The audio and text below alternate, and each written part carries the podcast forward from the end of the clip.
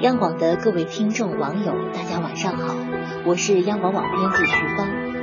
不知道是不是当了母亲的缘故，现在最看不得的就是孩子受伤的新闻，同时也更崇敬那些坚强的爸爸和妈妈。今天有这么两条新闻让我触动。二十九岁的美国男子布莱恩·莫斯曼，为了给自己患有先天性脊椎分裂的儿子筹集医疗费用，在八天的时间里连续参加了三场马拉松比赛，并且全部拿到了冠军。另一则新闻让我揪心。一年前，三岁的四川女童玲玲误喝了强碱水，导致咽喉和食管严重烧伤。从此以后，她连水都无法吞咽，只能靠往胃里注射食物艰难生存。看着照片中固定在玲玲肚子上的那一根软管，说不出的心疼。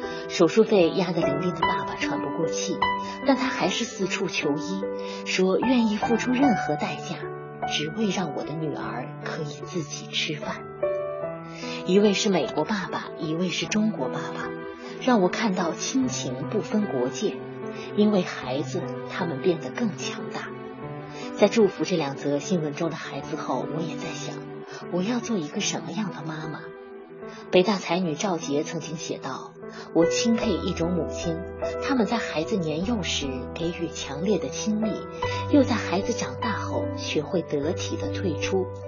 照顾和分离都是母爱在孩子身上必须完成的任务。做母亲是一场心胸和智慧的远行。希望自己能做得更好，也希望能给您带来一点点触动。好了，祝大家晚安。